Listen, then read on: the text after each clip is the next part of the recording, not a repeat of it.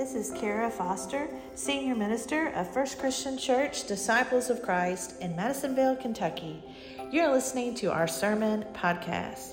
You can connect with us at firstchristianmadisonville.org or join us in person at 8:30 and 11 a.m. at 1030 College Drive in beautiful Madisonville, Kentucky.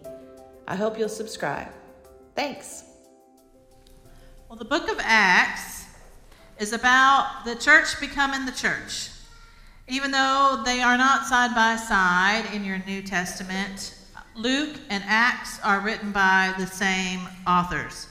And, author. And the story of the Holy Spirit at Pentecost, from Peter stepping in to become the leader, from Saul, the Christian hunter, to becoming Paul, the apostle.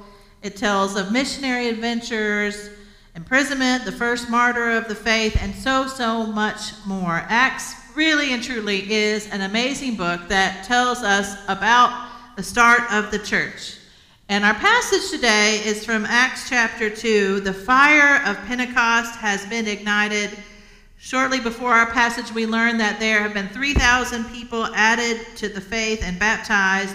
And in verse 37, it says, People were cut to the heart by Peter's preaching. I love that phrase.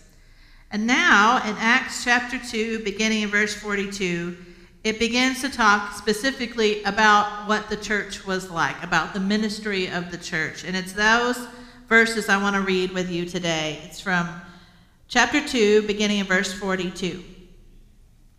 They devoted themselves to the apostles' teaching and fellowship, to the breaking of bread and the prayers. Awe came upon everyone because many wonders and signs were being done by the apostles. All who believed were together and had all things in common. They would sell their possessions and goods and distribute the proceeds to all as any had need.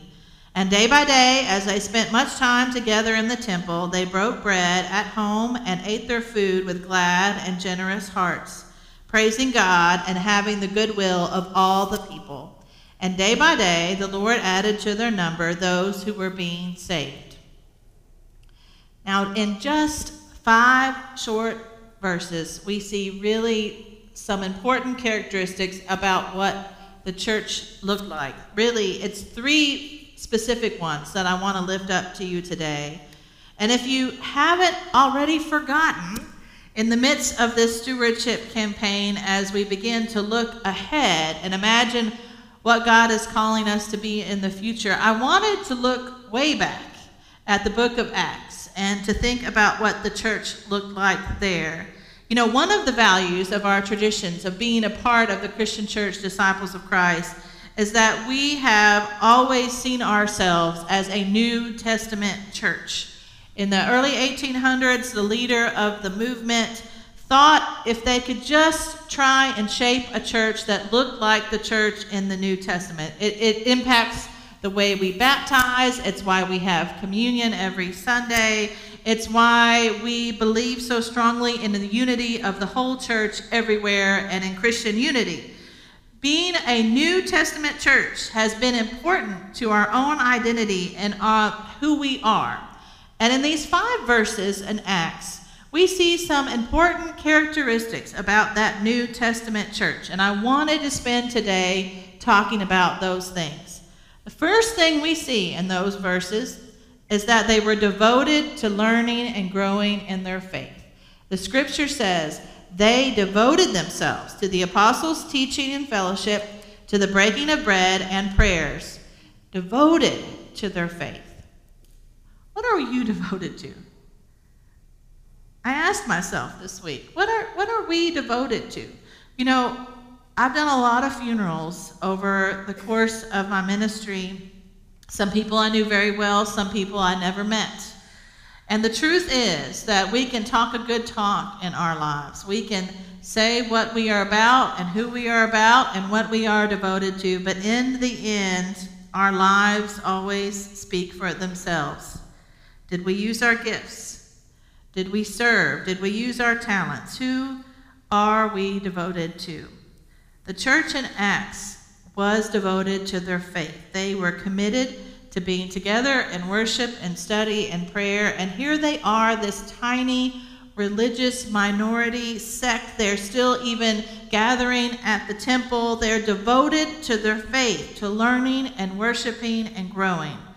And the second thing I wanted to mention here today is that the church in Acts had a deep sense of community. Verse 44 All who believed were together and had all things in common.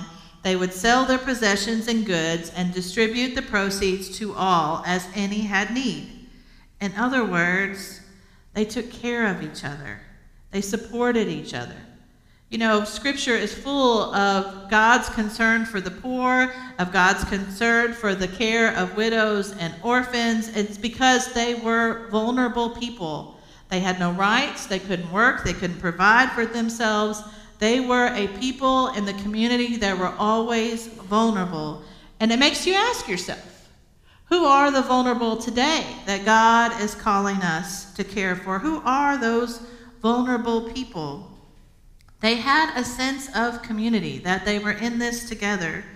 And you know, I couldn't write about what it means to be community and in this together without referencing the great Presbyterian pastor, Reverend Fred Rogers, Mr. Rogers, if you don't know, who was a minister and he writes We live in a world in which we need to share responsibility. It's easy to say, It's not my child, not my community, not my world, not my problem.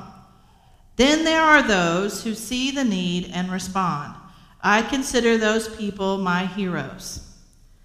Where did Mr. Rogers get his ideas about the neighborhood on his show?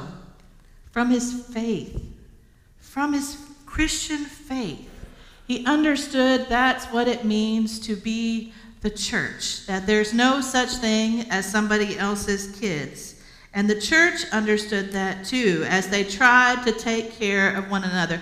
They even radically sold their own stuff so that others would be able to live. They lived with radical generosity. And people used to be amazed by Christians because of this. They watched as this new religious group began to cross different racial and class bounds. They watched uh, rich and poor people sitting down at the table and breaking bread together. They saw Jew and Gentile, and male and female, and slave and free, acting as one body of Christ. And this was outrageous. The church wasn't just ignoring walls of division, they were taking the walls down. And people were amazed. When they saw what Christians were about, they wanted to know if this is who they are, then who is this Jesus? Who is this Savior they proclaim to follow? They wanted to know more about Jesus by what they saw these Christians doing. And we can't forget that the church in this time is living in the midst of a society that really and truly saw them as suspect at best. They were facing great persecution from people like Saul, who wanted to lock up every Christian he could find and throw away the key. You know, something that's beyond uh, scripture, but we know from history that in the year 64, two thirds of the city of Rome burned down. And the Emperor Nero blamed Christians for causing this fire. They didn't start the fire, but he knew that this small religious minority would be a great group to point the finger at and blame. And it started a whole generation of a lot of Christian persecution in that time and place. They were they had so many odds stacked against them as a church. And think about it. Instead of being a group relegated to history that we read about in our books, here we are, church. Here we are. The spark of Pentecost that began the church, the spark of that spirit that began telling the story of Christ at work in the world still lives in us. Here we are, First Christian Church in Madisonville, Kentucky still telling the story of Jesus and his goodness and grace and mercy in the world. Which leads me to the third thing I wanted to mention about the Acts church. They were joyful. They were joyful. It says they had glad and generous hearts, praising God and having the goodwill of all. People were drawn to that. How can these Christians who are being persecuted, who are being thrown in prison and crucified and fed to lions and tigers, how can they be so joyful? Why are they singing from their prison cells? People wanted to know.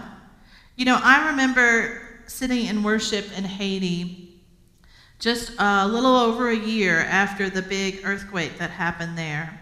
And our group had come to help rebuild one of our global mission partners, Conus Bay Church, to help rebuild their church that had fallen. And we were rebuilding a very simple building, which is what they had to begin with a concrete floor, cinder block, rebar walls, uh, tin metal roof. And when we got there, they already had the floors and about three of the walls up.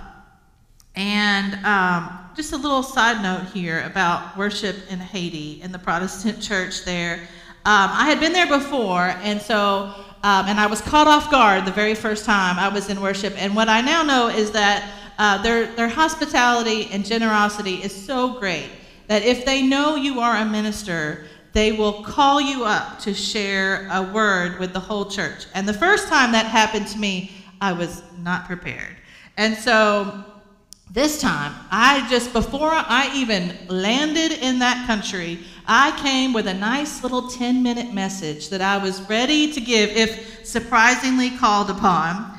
And sure enough, I was surprisingly called upon to share a good word with the church. This is not even the sermon, the sermon was coming later. So I gave my best 10 minutes to the good folks of Port au Prince, Haiti. And uh, the translation was being done by the head minister's wife. And she was graciously going back and forth as she translated what I was saying to everyone into Creole. And I, I got to the end and I said, Amen. And she went, yada, yada, yada, yada, yada, amen, amen. She turned to me. She couldn't believe I was done. And I said, Amen. It was a little squeaky amen. And I said, That's it. That's all I got. And she proceeded to go on another 15 minutes and gave a much better sermon. So, besides my poor preaching in Haiti, what I remember though is that the minister of the church was leading the music and song on an accordion.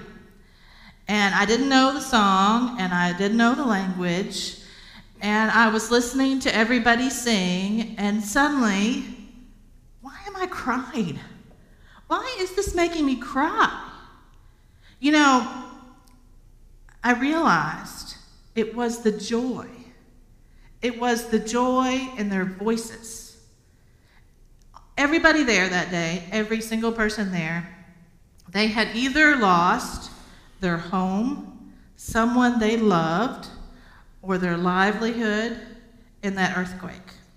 I know that they had lost their church building and their school building because the school was housed in the church. And I listened to the joy in their voices as they sang to God in a sanctuary with no roof. Where did they get that from? Where do you get that from? You know, the church in Acts understood that.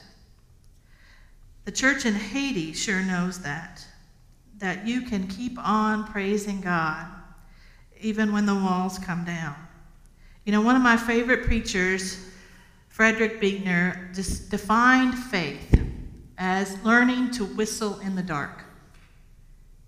They knew what that meant the courage to whistle in the darkness. The early church was devoted to growing and learning in their faith. They had a deep sense of community and they were living with glad and generous hearts. And I believe that people still want a church like that. I believe that people are hungry for a church like that. A church that tries to seek Jesus in all things, A church that tries to take down walls of division wherever we find them to as to welcome all to the expansive love of Jesus Christ. A church that understands we really are in this together and none of us are getting out alive. A church that is still choosing generosity over everything. I believe people are hungry for a church like that.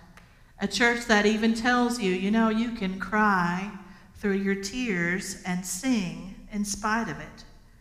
We are the legacy of that church. The same spirit of the church in Acts is at work in us. You know, I remember a quote that I read, and I wrote it down as soon as I read it, even though it had nothing to do with the church. But it said, There are two places you need to go often. Two places you need to go often in your life the place that heals you and the place that inspires you. I know what I want my answer to be church. I hope that this is a place that heals your heart. I hope that this is a place that inspires you to be more than you can be, a community that throws open the doors not because we are perfect people, but because we want to learn about His perfect love. Don't you? Don't you? Amen.